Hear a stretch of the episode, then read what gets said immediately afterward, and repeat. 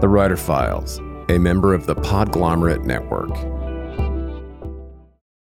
I want to mention a great resource for writers, and this month's sponsor, Truth is the Arrow, Mercy is the Bow, a DIY manual for the construction of stories. I'll expound later in the show, but the short version is this long awaited book about the craft of creative writing from New York Times bestselling author Steve Almond sets out to debunk the well meaning but misguided myths that hold us back from writing our deepest and most honest work. Pick up a copy today of Truth is the Arrow, Mercy is the Bow, wherever you buy books. More soon. Greetings, scribes. I have got some exciting news to share. The Writer Files now has an exclusive Patreon community where subscribers will get exclusive access to uncut ad free interviews, a writer's happy hour, bonus breakdowns, and content from productivity and publishing experts each month. In the meantime, just head over to patreon.com slash the writer files. It's free to join Patreon to get a preview and you can upgrade anytime. That's patreon.com slash the writer files. Help us start something special.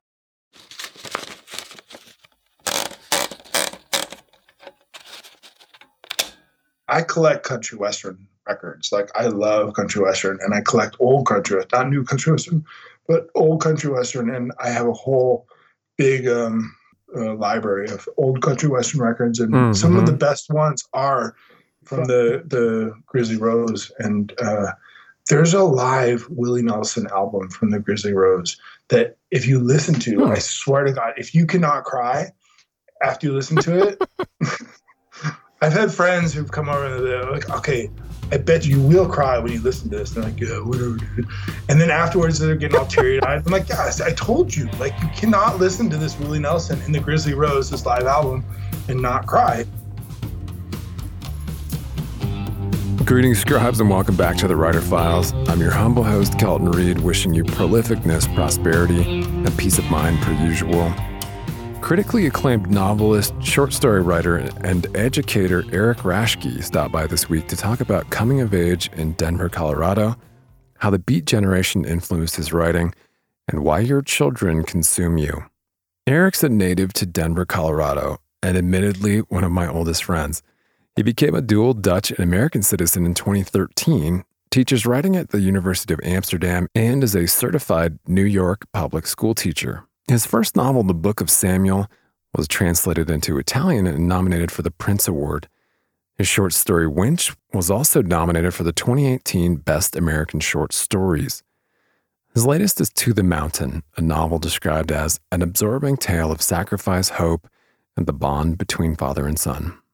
New York Times bestselling author Margaret Coel called the book a deeply affecting tale of a father's love for his autistic son. Erik's short stories and essays have been published in the Atlantic Monthly, the New York Times Magazine, Hazlitt, Georgia Review, Guernica, and many others. In this file, Erik and I discussed the European rockabilly facsimile that made him cry, Denver and Ken Kesey's impact on his writing, why he extensively studied the history of disability for his latest novel, how grad school teaches you to write nice sentences but not great stories, and much more. Then at the break, I've got a podcast preview from this week's sponsor, Look Closer, the Found Fiction podcast. You can learn more about that fantastic show at foundfiction.org. Stay calm and write on. And if you're a fan of the Writer Files, please click subscribe to automatically see new interviews as soon as they're published and leave us a rating or a review on Apple Podcasts to help other writers find us. And welcome back to the Writer Files. I am honored today to be joined by my longtime friend and author, the critically acclaimed Dutch novelist Erik Raschke. What the heck is going on, sir? Hey, brother. that was, is that too long of an intro or? Dutch novelist. There's so. Oh, you're American. I thought you were Dutch. There's so many things in that introduction that are just wrong. Like uh, I like I've known you since you were like three months old. Like long time friend. We know go way back. We go back to like we're three months old, man. it's true. So um yeah, okay. So we'll just wind the clock back here a little bit on our relationship. I have known Erik since I was zero years old. our, our our parents, uh, we were talking a little bit about this in the green room. Um, were uh, in academia on the campus of De- DU, Denver University, and Iliff, which is a school of theology there, here uh, right down the street from me now. But uh, yeah, they were in a in a babysitting co-op together. So Erik and I literally have known each other since we were toddlers. And we have we have videos, early videos of you pushing me off the tricycle. well, we have early videos, um, like Super 8 videos of Erik making me drink from a hose between his legs. Which is I just very want to say you have this silky smooth voice, but you were aggressive. You were really aggressive to me when we were two. you pushed me into a stream bed if I don't if I if I recall. You pushed me into a stream bed on a on a snowy day, and your dad had to get me out on on a Yeah, but big listen wheel. to my voice. Listen to your voice. I mean, it says they're all right there. You're covering it all up. Wait. Um, I was at Erik's ninth birthday party, and uh, I think we had. I think you got the Thriller album, and we we listened. Sure. We listened to Michael Jackson's Thriller, like on repeat. Two very white kids, um, dancing awkwardly. I still do that. I still Yeah. do that. All You still put on Thriller? Okay. I have a Um, little picture of you right there. I have a picture of us. What, what is that picture? The, that that gray, black, and white picture of you sitting, of us sitting in a tree. Like hmm. you're sitting next to me in a tree, and I'm Yeah. sitting right below you, and we're both smiling. And I think like two minutes later, you kick me off, and I fall out of the tree. I don't remember any of this, by the way. I think you have it backwards. Um, well, uh, Erik is a Denver native and actually a dual citizen of both um, ne- the Netherlands and America. That's right. It's an interesting story, but we'll get into that because we're going to kind of we're going to get into your superhero origin story here in a minute. But yeah, okay. So being a Denver native um, and having gone to high school here in Denver, I want to yeah kind of get your hot take because I, I saw you maybe a year ago when you were here last. Um, I want to get your take on how you feel about how Denver has changed Oh, but yeah, okay. I'm gonna I'm gonna name I'm gonna name some Denver landmarks, and I want to just get some hot takes on any impressions or memories that you have from some of these places. Okay. First of oh, I all, love this. Okay, yeah. yeah. First of all, I'm just gonna go with the classic tattered cover bookstore. Go.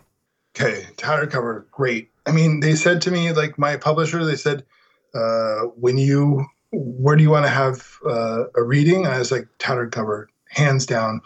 Um, like when my first book came out, like what nine, ten years ago, the Book of Samuel, I had done the whole book tour, and then I, I, I was, I had the questions down, I had the the answers down, and I come to the tattered cover to do my my book tour, and I look out and I see everybody from high school. And then I Hmm. see right in the front row my high school English teacher just with his arms crossed, just giving me this look. and I was like, oh my God, I'm like back in I'm back in high school again. Like, you know, and then but it was great because I'm like, I'm, in the, I'm like, this is I've made it. I'm you know, I'm in the tattered cover in Denver, which is the place that I used to go and spend hours in as a kid growing up. I would go there and just hang out and just sit in the chairs and the couches and just read books because I didn't have any money, you know, and so you just read books and you see who was the big author and who wasn't, and, and yeah, it's it's I, I love it. And then I saw that recently there was some weird controversial thing with it too, like and you know, I, I don't know, but I love it. But my book launch was at the Book Bar too, which was which is I also think is you know really great too. I mean, I've never Mhm. been there, but I got to see that. But but these landmarks, I love. I love how Colorado and Denver, it's such a big readers place. Mhm. You know, it's people read in the Rockies.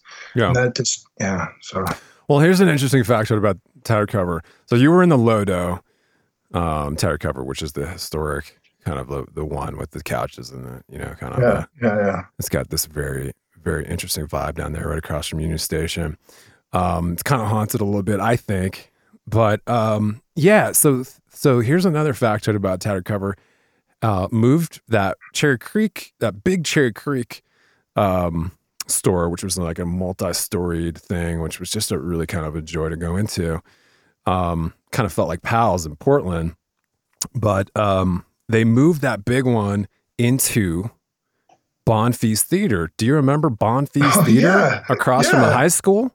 Yeah, of course. Yeah. Wow. I didn't know that. Yeah, so now the ta- that tattered cover is in Bonfils, so so I can go in there, hang out in the loge or whatever, and uh, relive the days when you and I used to go and see like some community theater troupe or something, um, which was always super like I, I never got it. Like I never I never really understood mimes or like the circus or like that community theater troupe, but I do remember hanging out at Bonfils with you. Yeah, totally. Okay. I, I remember that. And, and you know it's a weird too? Like, also, you know, growing up is that Denver has all these landmarks like the Bonfils Theater. Like, they were all created by these the, the Bonfils sisters. Do you know the Hmm. story about the Bonfils sisters? Mm-mm. Phil? I don't remember. I think I'm I might be mixing this up. So if there's any historians in your audience, then I, I apologize. Tons, tons I, of historians. I'm not an expert, but they were two sisters that had a ton of money, and they both had tuberculosis because you know Denver got all its money from tuberculosis, not from gold or or from mining, which everybody thinks, but from tuberculosis because all these rich people moved to to Denver because they had tuberculosis and they, the climate was dry. And the Bonfils were two sisters who had all this money, and so they would compete with each other Hmm. to to spend. And please fact check this afterwards, but like they No. they, they would compete with each other to to spend this this trust sort of trust fund that they had, Mhm. and they they bought all this stuff all around the city, like competing with each other, and Amazing. and it, but anyways, that has nothing to do with what we're talking about. But yeah, Okay. All right. Um, I'm gonna go one more. Uh, Denver Diner. oh dude, Denver Diner, Jesus. Well, yeah, I mean, me and you. I mean, how, how, many nights did we spend there in the Denver Diner, just Yeah. sort of trying to sober I, up? icon- it's an iconic diner. It kind of had that very, um, you know, what's that? What's that painting with the, where the people sitting in the diner late at night with the bright lights and yeah, it was open all night. Um, we'd end up there often in the morning eating God knows what. Denver burritos. Yep, breakfast burritos, two in the morning, the best. Uh, no longer, it's no longer with us. Um, they shut their doors this year due to COVID. Yeah, Yeah, I guess I vaguely heard about that. Yeah, why? Yeah. Because of COVID? yeah, just right. They couldn't keep the doors open. Or was it just the fine dining? um, truly a fine dining establishment, the Denver Diner. You you would wait in line for like the worst. Um, Hash to say like you know the worst biscuits and gravy you've ever. But at two in the morning, after a few cocktails, you're like, oh, that sounds like a good idea, man. Yeah, of course. Everything. Okay, uh, Denver Diner no, no longer with us. R.I.P. Denver Diner. I'm gonna go uh, over to El Chapultepec. yeah, that closed too this year, huh? Yeah, it I just heard about that. Yeah. I'm making the sign I- across. Let's, I, let's tell tell listeners what El Chapultepec stands it was for. it was a, it was an awesome jazz club, like Yeah, in the, the classic. part of town. Yeah, like it was. You know what used to be great about it was that you could go there and get away from the yuppies. But I don't think like after a while you could you could do that. But like it used to be like you could go there and you could just have that like authentic Denver experience. You know, you could just sort of skip out of Lodo and you'd be like, Yeah. okay, great. Now, but then it sort of Lodo sort of sucked it up and and uh, but yeah, I mean, like the thing I love about Denver and I I I love growing up about Denver. Like the, I would never want to grow up anywhere else. Like Denver was just the best place to grow up, especially for a writer, because Mhm. because you had all the the people who didn't fit anywhere in the Rocky Mountains, in the small Rocky Mountain towns, and they would come into Denver, and you know you had these, you know, all these like cowboys and drug addicts and stuff like that, and Mhm. and and and all these weird people on Colfax and like it was like there was these people who were determined, like I guess like maybe like the Bonfils sisters, like I was saying, they were determined to bring culture.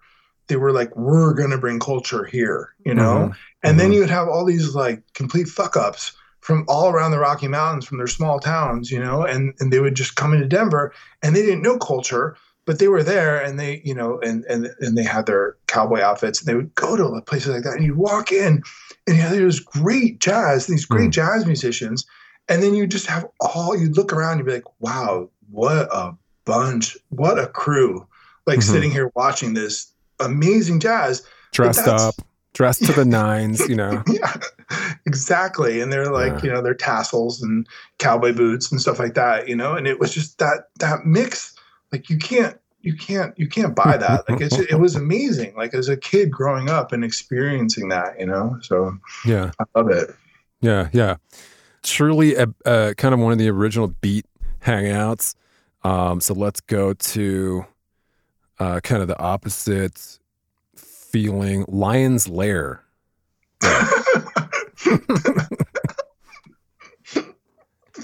oh, Lion, Lion's Lair. Oh my god, they had really bad gin and tonics. Um, Lion's Lair was uh, uh, it's been, actually I didn't know this, but had had uh, has been around since the twenties.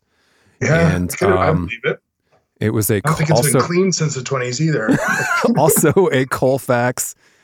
You know, like I think it's of late. You know, it probably was kind of the quintessential um, rock. You know, rock and roll venue, but it was like the smallest place on earth. Like it would just burst your eardrums. Yeah. Um, that it was so small, but you know they they would they would get some really great bands in there. But my lord, um, the place did have that perpetual mildewed kind of uh, vomit smell, and uh, it was just all part of the you know ambiance there. Yeah, it's it's funny. When I was in Amsterdam, there was my friend was like, "Hey, do you know about rockabilly?" And I was like, "Of course I know." Right? And he was like, "You want to go hear some rockabilly?" So we went to this, went to went to this very famous uh, Paradiso, which is this very famous club in Amsterdam, and we went to hear rockabilly.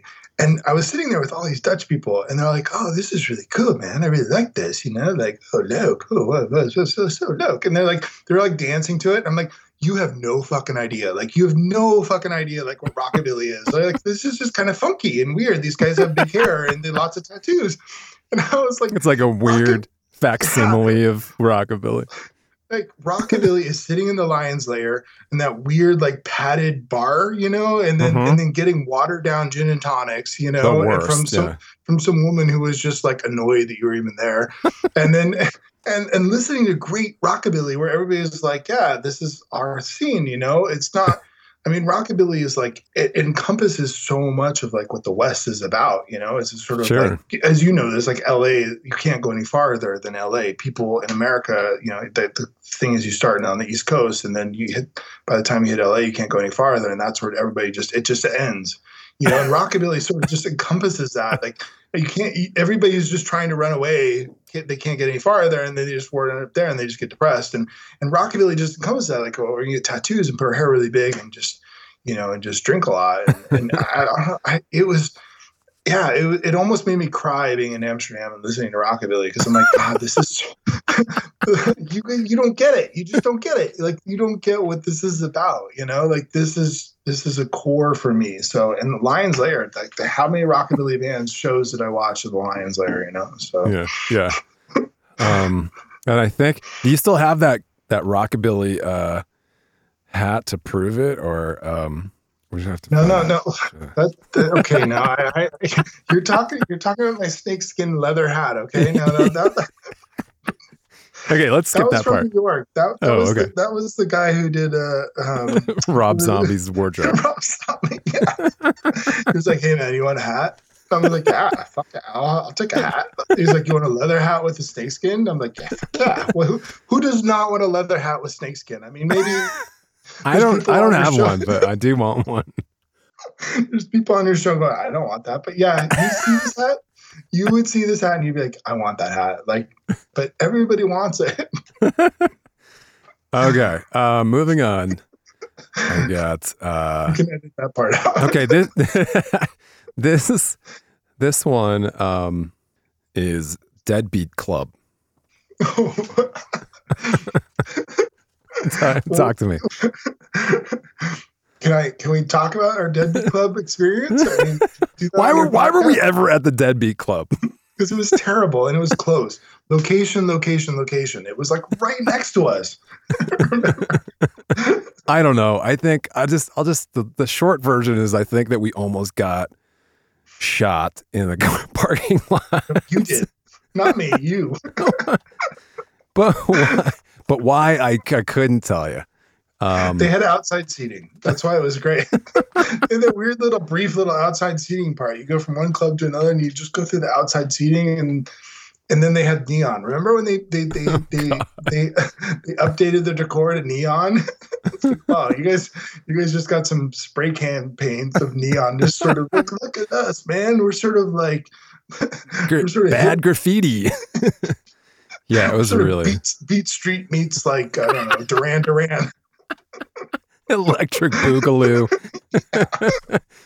Straight out of the 80s. Um, yeah, that place burned down. yeah.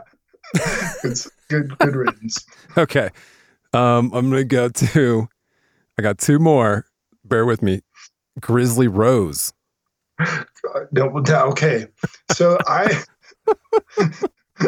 you're you you're a man of my own my my heart. I, well, what, I, describe what the Grizzly Rose is first of all. The Grizzly Rose is it's in it's in Morrison, right? In Morrison, it's it's right outside of Morrison. It's am I right? I mean, I, I think I'm right, but yeah, it's a country western venue. It's a country western place where Willie Nelson lives next to.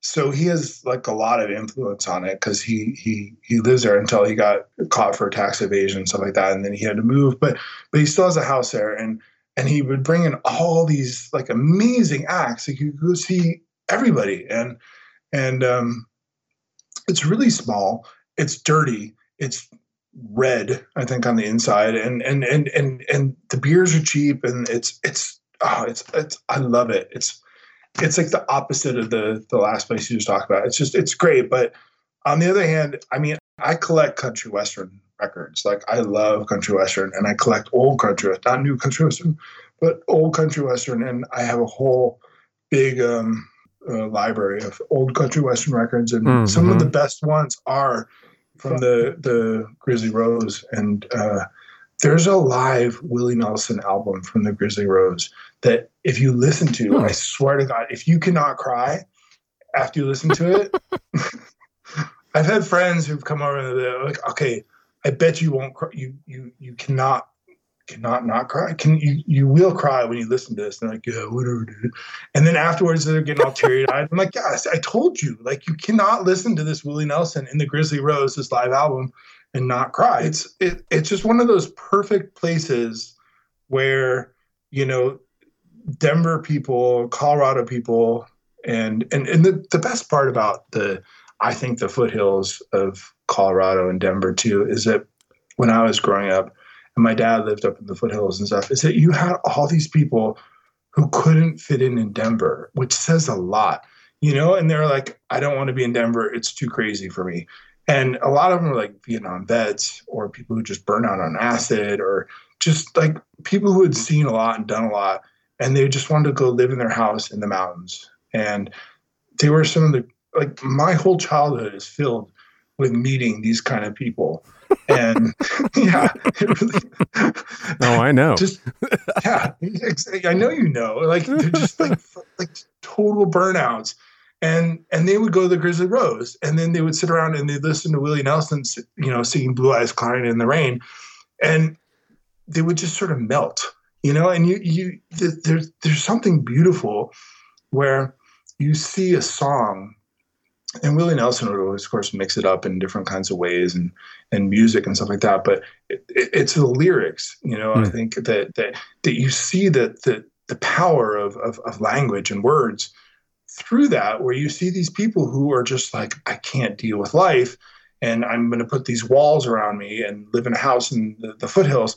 And then they hear Willie Nelson, and they're just fucking tears coming down their face, you know. And it, it, it's it, there's nothing better than that know, it's it's it's it's amazing. So. Well, you might be surprised to know that the Grizzly Rose is kind of north of uh, the National Western Stock Show uh, complex there, kind of right off I 25. So I don't know if yeah. it changed venues. Um, but of course, that area is pretty. So it's know. not in Burson anymore. It's in in Denver now. Yeah, well, it's it's I don't know if it's in Globeville or close to Globeville, but it's yeah, it's just north of the National uh, excuse me, Na- National Western Stock Show Complex, which is really close to the I 70, I 25 um, confluence there. And. Uh, but it's a huge venue as far as I know. But they are now closed uh, due to multiple health department infractions for violating COVID nineteen. Uh, voluntarily though, wasn't it? Wasn't it voluntarily? Voluntarily closed. No, they were no, they were closed by the health department as far as I know. uh, anyway, but moving on. Uh, the final, it, I'm gonna sh- drop this one for you. My brother's bar there uh, on Platte. Uh, remember hanging out with me at actually the the uh, the the Platte? Oh, what was that? What was that weird little coffee shop, artsy coffee shop bar we used to hang out? At? The Probably Platt. something on the Platte. Something Pu- Paris. Paris. Paris on the. Platte. Oh God, what a great name for a cafe. Paris on the Platte. Which, after living in Europe for 13 years and going to Paris regularly, I know I'm just dropping that. But like, it has a whole new beautiful like ring to it. Paris on the Platte. Like I- it's like the irony is just it's it's beautiful. Like there's there's something wonderful about that. Paris on the Platte has been replaced, uh, and I did I did actually get a chance to hang out there before they closed, and they had you know they'd given it a fa- facelift and all that stuff. But that place is gone.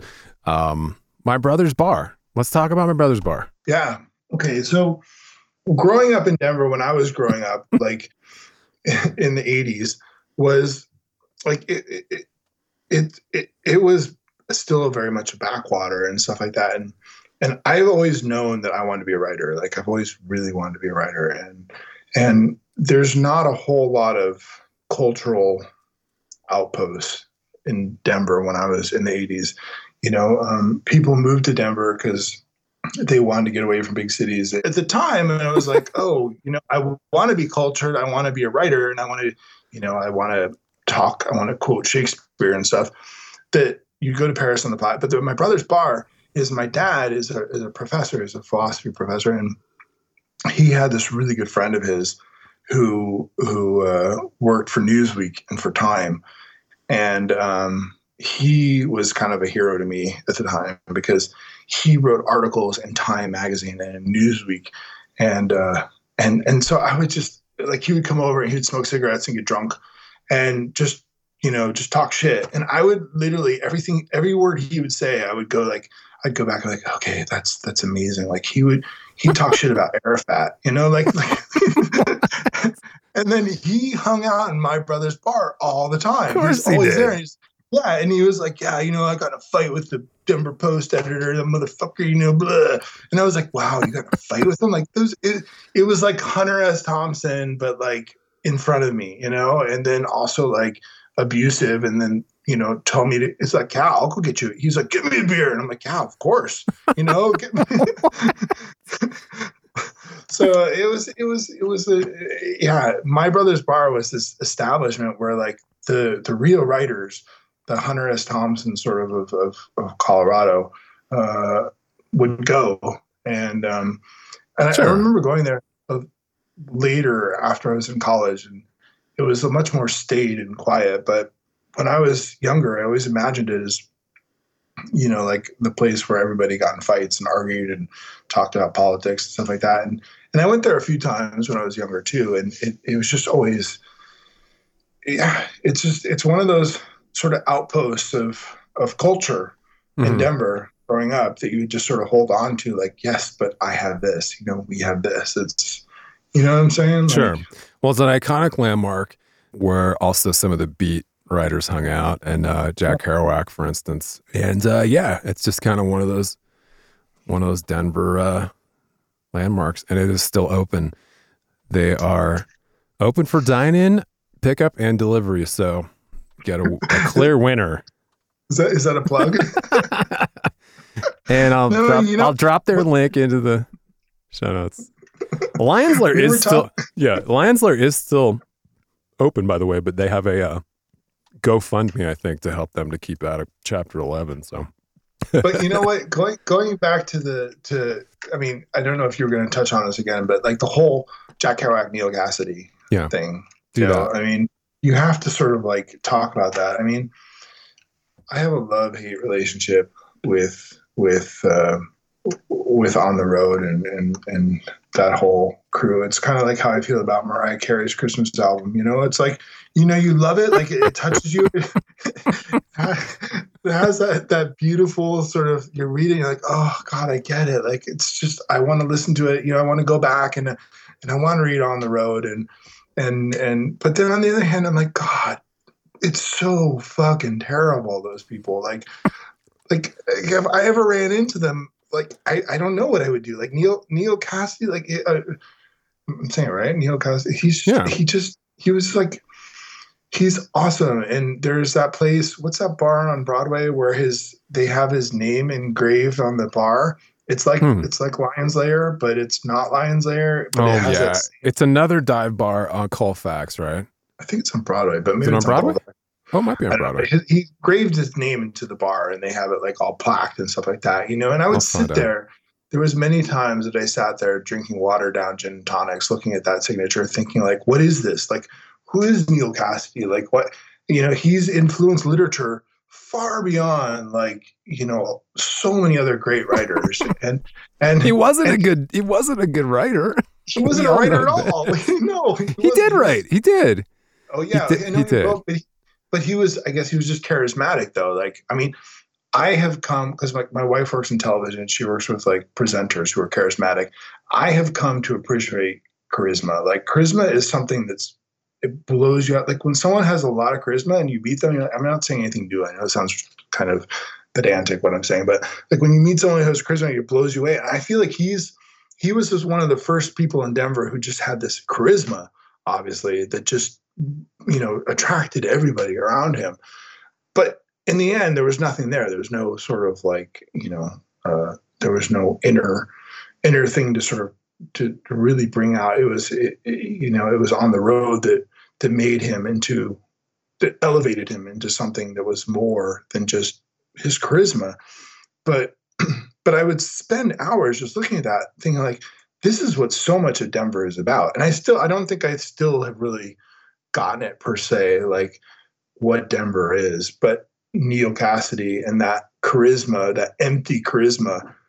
And there is something about that that really is attractive to me. And once once I sort of peel that away, Mhm. I'll, I'll let you know. Yeah, I mean, it was a very specific time in history, and um, it was kind of the, you know, they were the forefathers of the kind of the hippie generation. And Cassady, he bridged the kind of the two worlds by hanging out with Jack Kerouac, who at the time, you know, became an overnight success with On the Road, and then he was happened to be the main character, but then he also hung out with Ken Kesey and the Merry Pranksters and traveled around the world, traveled around, sorry, traveled around the the country in the uh, the Furthur bus. So he was kind of like the poster child of both the Beat generation. You know, I mean, he, he hung out with fucking Burroughs. You know, he did Yeah. he did heroin with Burroughs, and then he turned around and did acid with Kesey. And uh, yeah, maybe we should talk about writing. well, you know, to, to be honest, like it, like um, Ken Kesey was actually one of the. I mean, Wallace Stegner, of course, but um, Ken Kesey was one of the first sort of writers that I was.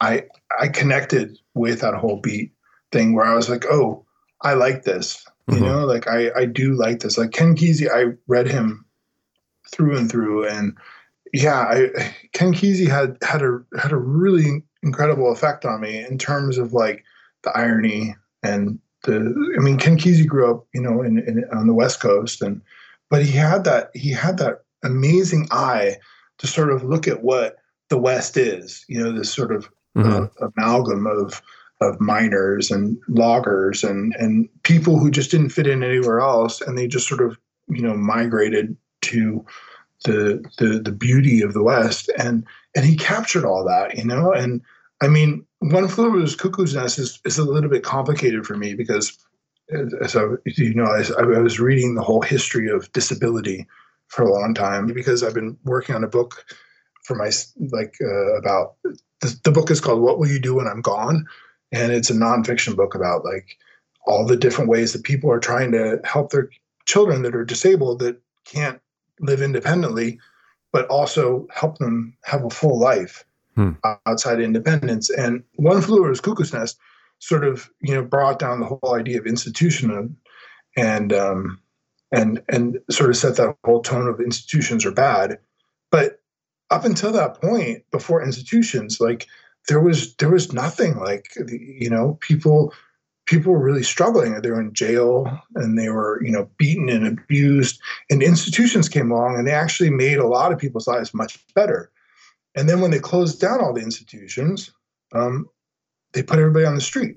There was no money to replace it. So that's why, like, you have so many people who are mentally disabled on the street because the institutions closed because of Ken Kesey. Well, not because of Ken Kesey per se, but because of One Flew Over the Cuckoo's Nest and that movement to close down institutions.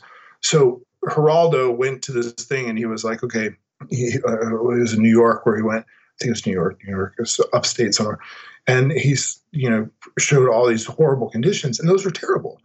But what happened is you had this univer- universal thing of shutting down the institutions because they're bad, but then there was no money to sort of replace that and then you had all these people on the street or they're with their parents mm-hmm. or and that's where we are now and i think now you're starting to see a movement towards like okay we have to get something back again where it's a much more fragmented thing and a lot of really interesting stuff is coming out of silicon valley and in uh, the west coast where they're coming up with these very alternative ways where people who can't be independent are living in ways where they are semi-independent but with lots and lots of help you know, and um, all sorts of really creative different ways. Like, for example, like I'm constantly trying to, with my son, trying to find ways to make him independent, and um, he can't read. So um, there's this there's this device that you can get where it'll read everything in front of you and it'll tell you who you're seeing. And I just got him an Apple Watch too, and the Apple Watch reminds him because he can't read time, so hmm the Apple Watch reminds him what time it is and um, tells him when he has to do this, and it just sort of vibrates on him, and it constantly sort of keeps his focused. And I call I, I make a joke that I'm sort of turning him into a cyborg, but I feel like that that's my sort of creative way of trying to help him become independent because I want him to be independent. I don't want him to be dependent on like you know healthcare workers or mm-hmm. you know a group home or something like that. I want him to be as independent as possible and as safe possible so that when I die, that he's he's going, he's he's free, you know, that he can I don't have to worry. And I don't know if that's gonna happen, but it is my goal. And I think it's a lot of parents' goals too, you know. It's interesting that um and, and yeah, you brought that full circle very nicely. um but Ken Kesey, interestingly enough, kind of was the poster child for not only that kind of uh, you know, the ethos of like the Johnny Cash, you know, the logging and Oregon. He was an Oregonian and and you know an all American football playing kid who became yeah. Then became the poster child for the hippie movement, which is such a strange uh, combination of things. But yeah, Kesey was definitely an, kind of an enigma as a writer, and uh, yeah, probably had something to do with the LSD. But Earlier in the show, I mentioned an invaluable resource for writers Truth is the Arrow, Mercy is the Bow, a DIY manual for the construction of stories based on three decades of writing, failing, and trying again. Author Steve Almond is a beloved professor at Harvard and Wesleyan and the acclaimed New York Times bestseller of 12 books of fiction and nonfiction. And in Truth is the Arrow, Mercy is the Bow, Steve employs the radical empathy he displayed as a co host of the Dear Sugars podcast with Cheryl Strayed, where they explored the joys and trials of storytelling to explode myths that hold us back from writing our deepest and truest work. The book includes chapters on plot, character, and chronology, but travels far beyond the earnest intentions of most craft books. It also includes writing prompts to generate new work. Pulitzer Prize winning author Richard Russo called it one of the best books on writing he's ever read, and also the funniest. Pick up a copy of Truth is the Arrow, Mercy is the Bow, a DIY manual for the construction of stories wherever you buy books, and add it to your TBR today. And just a quick aside to revisit the exclusive Writer Files Patreon community where subscribers get access to uncut ad free interviews, a writer's happy hour, bonus breakdowns, and a lot more. I know that for serious writers, it can be more distracting than ever to cut through the noise, stay productive, and home in on what's happening in the publishing industry. Over eight years, we've provided a looking glass into the habits of professional writers and publishing industry insiders. And as your humble host, I've decided to launch a membership based Patreon for serious scribes to cut through the noise, swap tips and tricks, and hang out with like minded peers. Just head over to patreon.com slash the writer files for bonus writing resources, monthly episode breakdowns, writer's happy hour, a community of your peers, ad-free episodes, and more. It's free to join to get a preview and you can upgrade anytime. That's patreon.com slash the writer files. Help us start something cool and special. Keep calm and write on. Creative ideas are waiting to be found all around us whether they're in the form of an old lady waiting alone at a bus stop. If she hadn't gasped, well, we wouldn't have stopped. Raindrops racing each other down a window. And it's like pieces of a puzzle. Wow. Or a tree growing through a barbed wire fence. I might take the same with me actually. Uncover the creative processes of writers, poets, and artists. I'm really driven by ideas. Quite a lot of my stuff does work around reflection. Learn more about them as human beings. I can tell them I want to be a superstar, a world class artist, and they don't laugh at you. And get expert advice on how to become an artist yourself. Why does a story have to be one kind of long story segmented into chapters? You've got to aim for the top. Be empowered with the vision to find inspiration in everyday places. Listen to Look Closer, the Found Fiction podcast. This is such a good practice we should all be doing this.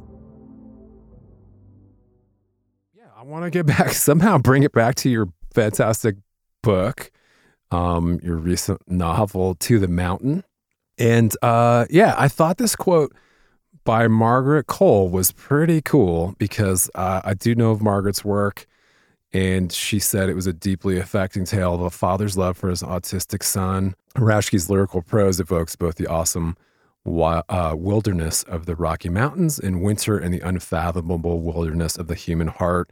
So let's talk about the book, man. Um, congrats on the work. Uh, it is engrossing, engaging, and man, it's different than anything I've read of yours. Um, I want to talk about the process that went into this fantastic book and and how different that was for you, but also kind of the, you know, from your heart, like where this came from because I remember reading this fantastic Atlantic piece by you in 2016 about um, you know kind of your son's relationship with uh, this Playmobil doll, and that was affecting to me. I mean, he was 10 at the time, and um, obviously, uh, yeah. Talk a little bit about your relationship with Cass, who I've spent some time with. He's an amazing kid.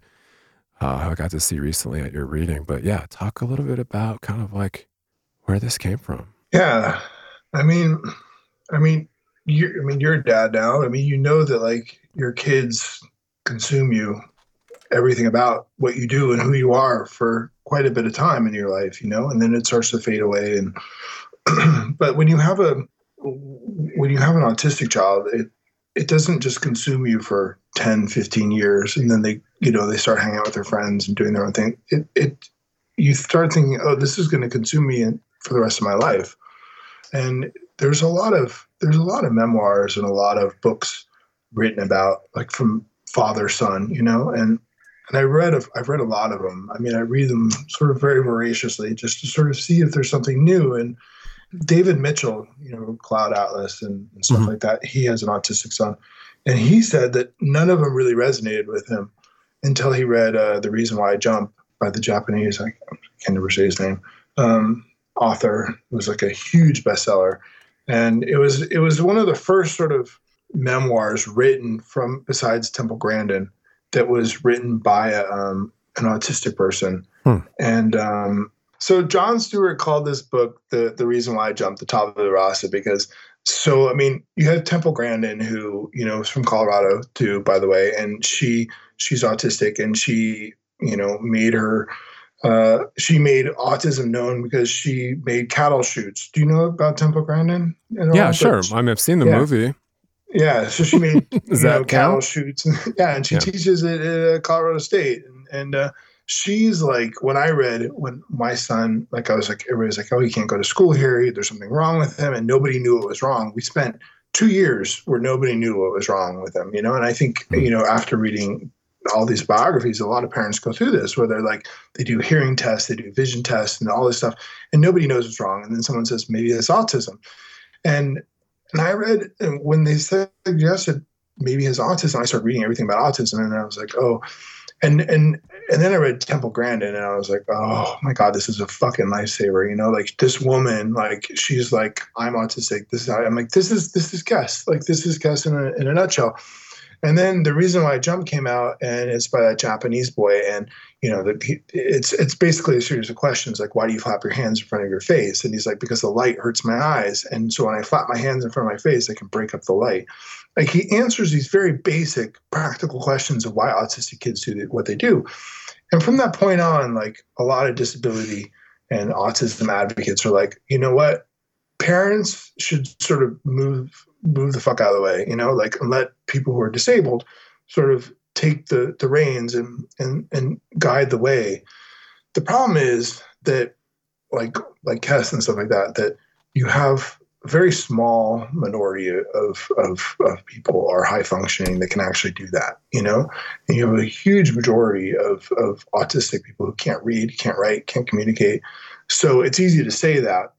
Um, but what I would like was why you saw with my reading, like I want Kes to be on my my readings with me and stuff like that is too, is because I want him a, a, sort of a middle functioning autistic person to take be able to take responsibility. So the high functioning people, you know, aren't the ones you know leading the show all the time.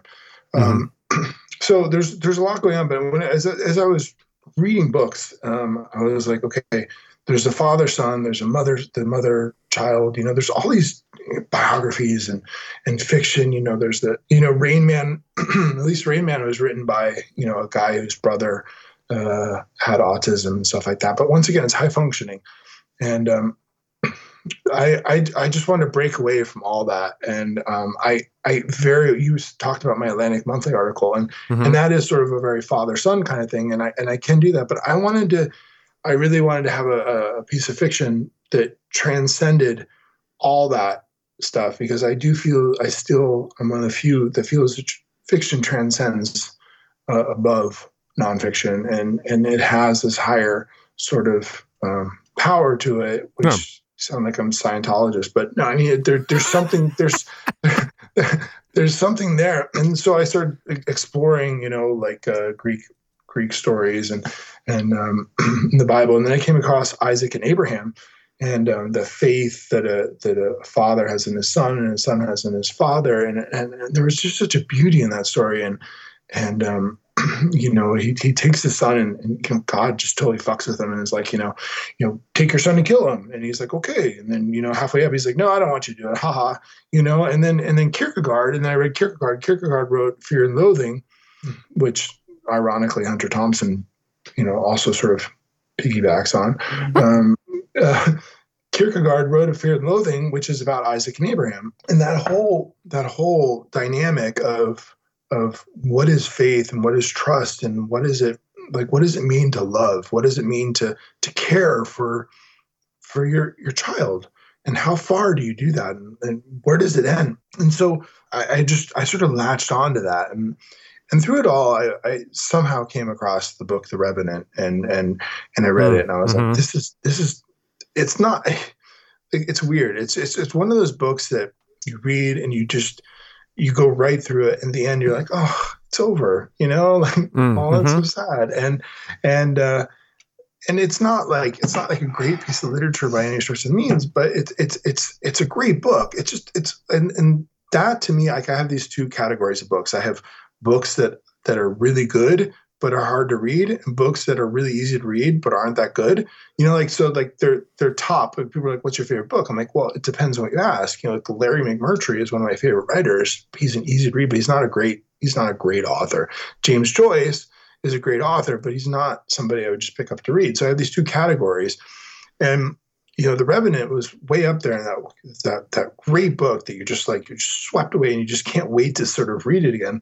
And I'm like, I want to do that. I want to write a book, and I wanted to have that sort of Isaac and Abraham feel where, where you have, uh, you know, you, you're sort of swept away with the book, and you don't think twice about about what's happening, and then by the end of it, you're like, boom, and it hits you, and you're like, oh yeah, like that's what it's about, and and it sort of stays with you, but the whole it's just the ride you know it's sort of the ride and i had never written something like that i didn't know how to write something like that because you know this you go to graduate school and they teach you how to like write nice sentences, but they never teach you how to actually write, right? Like, like, and this is something I, I, I did want to talk to you about because I've been reading Lucia Berlin, who was your thesis advisor, and I'm just Mhm. swept away. Like, she's like, sorry, not to digress, but there's this whole thing, one of her short stories about where she plays off of the whole Hemingway, you know, like what's the most tragic story ever written, you know, baby uh baby shoes for sale never worn you know?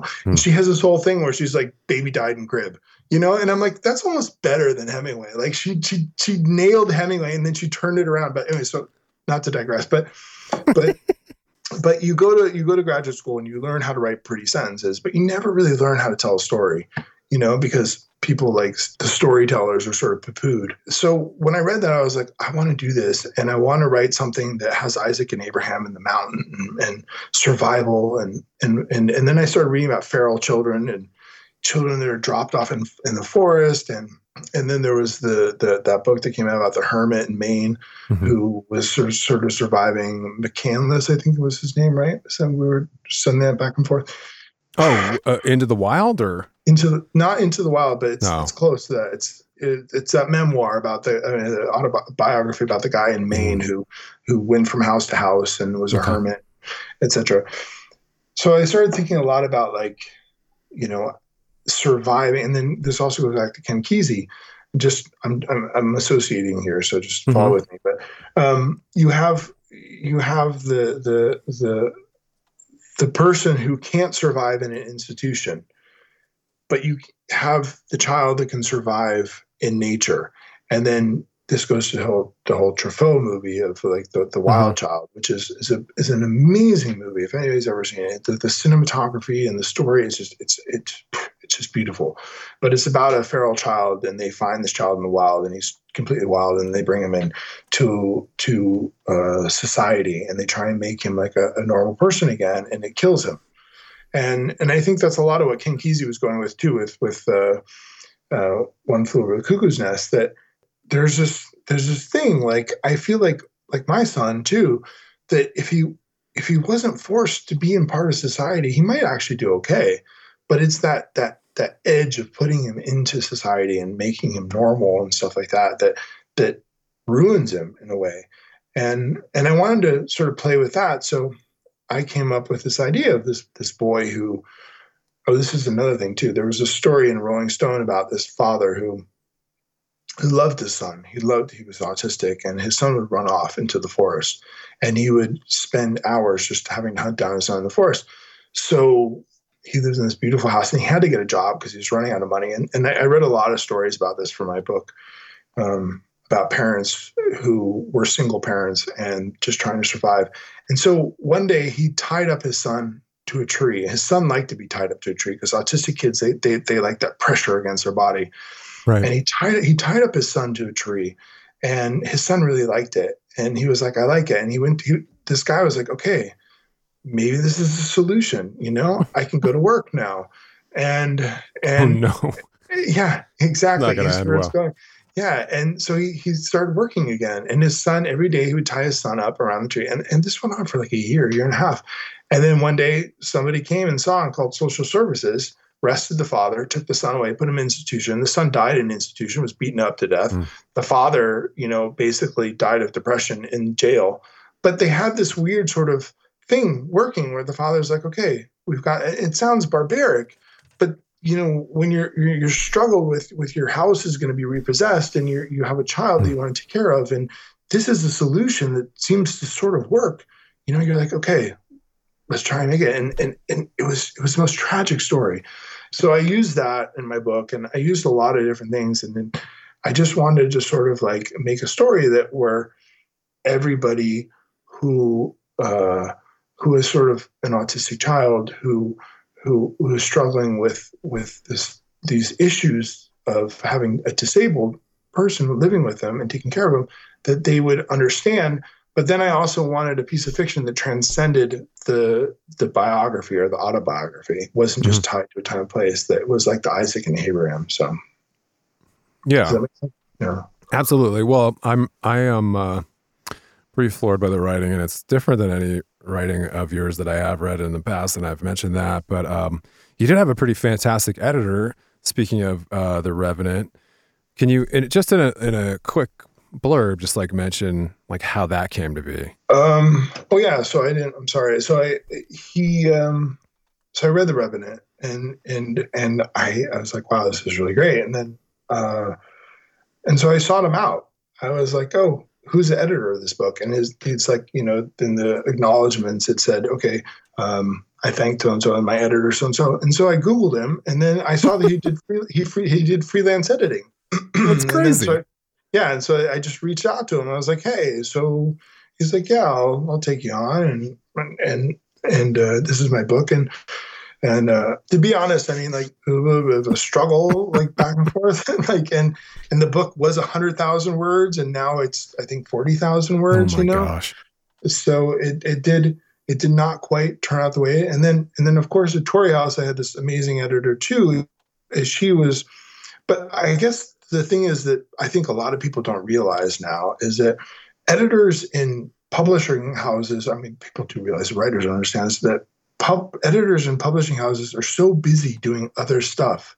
They're so busy like finding the niche you know finding the finding the marketing angle like their minds are totally taken with all these other things that the actual the the editing of a book they they just they don't they don't have it you know and i have not had a really good editor i mean she's she i've had good editors but the focus if you you pay a little bit to somebody to edit your book it's almost like it's like it's a learning experience. It's like i i sort of look at it as like taking a class you know like now i just i, I did this book i redid this book about when i'm at my time in my peace corps in armenia and i worked with an Mhm. editor and she read my book and and and she gave me all sorts of feedback and i'm going through it and for me it's it's like such a great investment because i'm learning so much from her and it's a whole world that i never would have explored um, and i never would have thought about with my own writing and she's like well, how about try and do this here and try and do this here and do this here and then you're like, yeah, yeah, yeah. And as long as you go with it and you trust it and you put your research into it beforehand, you know, with someone you really want to learn from, it's like taking a good college class, you know, Hmm. and it changes you as a writer. So I like that. Writing is rewriting. My pearl wisdom for the day. Okay, moving on. um, When you need mealtime inspiration, it's worth shopping Kroger, where you'll find over 30,000 mouthwatering choices that excite your inner foodie. And no matter what tasty choice you make, you'll enjoy our everyday low prices, plus extra ways to save, like digital coupons worth over $600 each week. You can also save up to $1 off per gallon at the pump with fuel points. More savings and more inspiring flavors make shopping Kroger worth it every time. Kroger, fresh for everyone. Fuel restrictions apply. Let's uh let's wrap it up here. I know I can I, I'm gonna have you back on the show. I'm excited uh, that we've reconnected now that you're back in the states, and we haven't even really even touched on that. But um, let's talk sure. about let's Great. just let's go back. Let's aim for your advice to to fellow writers, but I'm gonna go back to um, this fantastic book, To the Mountain, which steeped in the harsh and breathtaking winter of Colorado's Rocky Mountains. To the Mountain is an absorbing tale of sacrifice, hope, and the bond between father and son. An empathetic addition to the literature of the West. Uh, couldn't have put it better myself, but um, yeah, I'm going to point at your home base there, erikraschke.com. It's spelled a little bit different, so I'll drop it in the show notes. E R I K R A S C H K E dot com. And then, uh, of course, you're on Facebook. And is there anywhere else you want to connect with writers, uh, readers, listeners before we uh, wrap with your advice to your fellow scribes? no, just write me. I love to get emails and contacts through Facebook, but I mean emails about questions and stuff like that. I mean, you know, is being a writer is such a isolated experience, and then Yeah. it's it's just it's wonderful to connect with people and you know talk to people. So We haven't. I mean, we could we could do probably a whole episode on isolation, um, uh, based on your experiences and my experiences in this book. Uh, but yeah, um, of course, I'm going to ask you a fun one. If you could have dinner with any author from any era to your favorite place in the world, but I'm not paying, you are paying. Who would you take? Where would you take them? Go. Okay, bro, this is a no-brainer. this is you've been you've been thinking about this. no, it's a no-brainer. I thought about it for a hot second. Literally, I would take Marcel Proust to Casa Bonita. Okay, Denver listeners, Denver, Denver. Right, previous post to Denver. What's a what's a Denver expatriate? Proust to Casa Bonita. I'm writing that down. That is my favorite answer of all time. Casa Bonita is the worst Mexican restaurant in the world. Um, but they have uh, cliff divers. They have a whole like pool set up where they do like a cliff diving exposition every hour on the hour. Um, but the food will make you quite sick. Okay, but this is my whole theory. Okay, so I love Marcel Proust. Like I, I, I, I, I love Proust. Like he's one of my favorite writers. But Proust is all about like he's like he believes that the writer is sort of the interpreter, and that the reader, if you're if you're a good interpreter, that you're as a reader, you you what the writer is writing about, that you as a reader will sort of um, you will you'll be affected by it through the through the so the the writer is like a medium. But what I was thinking is like, I would love to watch Proust watch the cliff divers in that gross, disgusting, like per like that bluish water, you know, that's like that looks like the stuff like food the, coloring. They put, yeah, they put in blue. urinals. You know, just watch him. and I bet if he really tried to write that down, like if he tried to just really put that into words, he would explode. Like it would be like something like from like Monty Python. Like he would just like because it's beautiful. Like you have all these Uh. uh, Denver people just watching cliff divers eating bad Mexican food.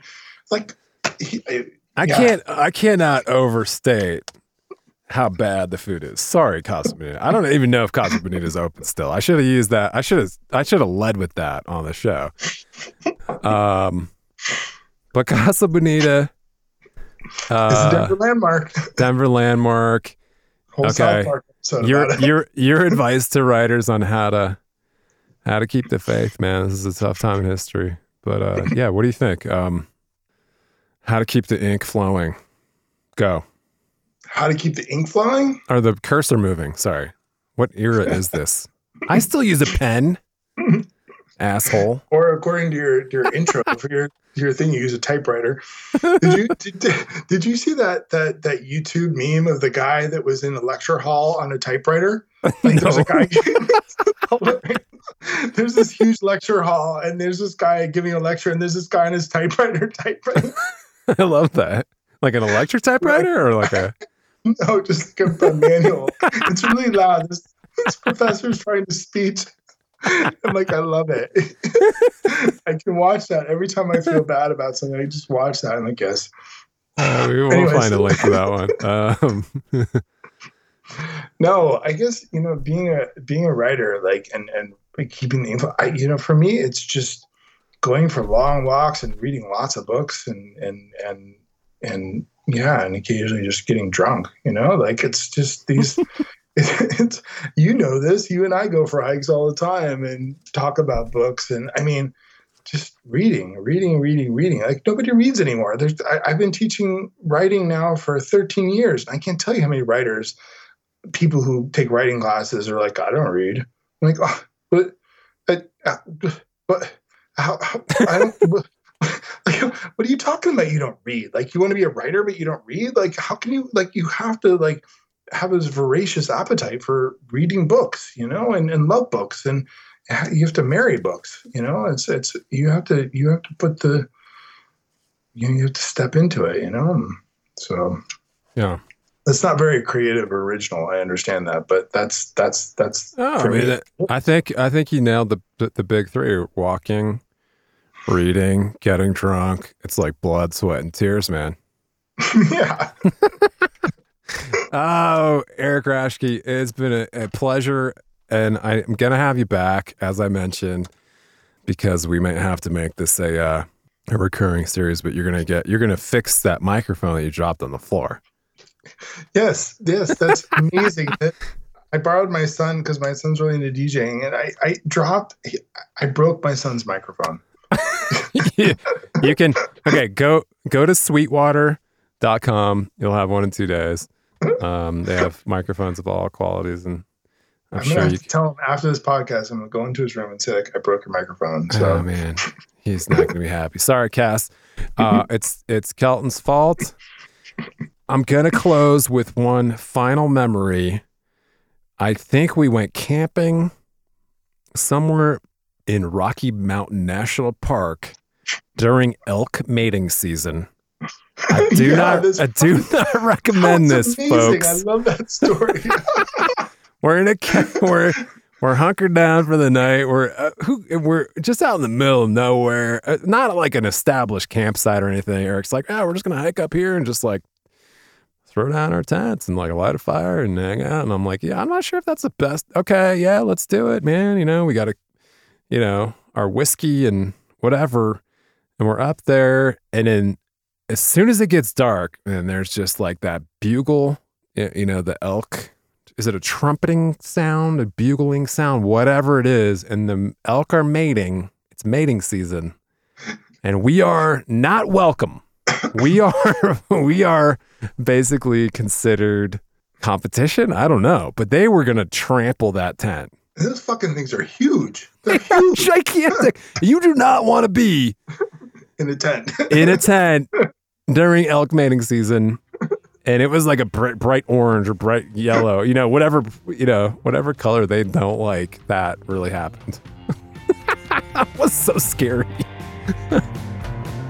thanks so much for joining us for this episode of the writer files and if you enjoy the podcast please subscribe to the show and leave us a rating or a review to help other writers out there find us you can always leave a comment or a question and visit the entire archives at writerfiles.fm. And you can chat with me on Twitter at Kelton Reid.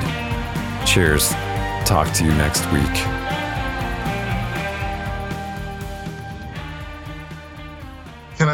I say a memory now? Of course. You can mute it. You can just edit it out. I'll delete it.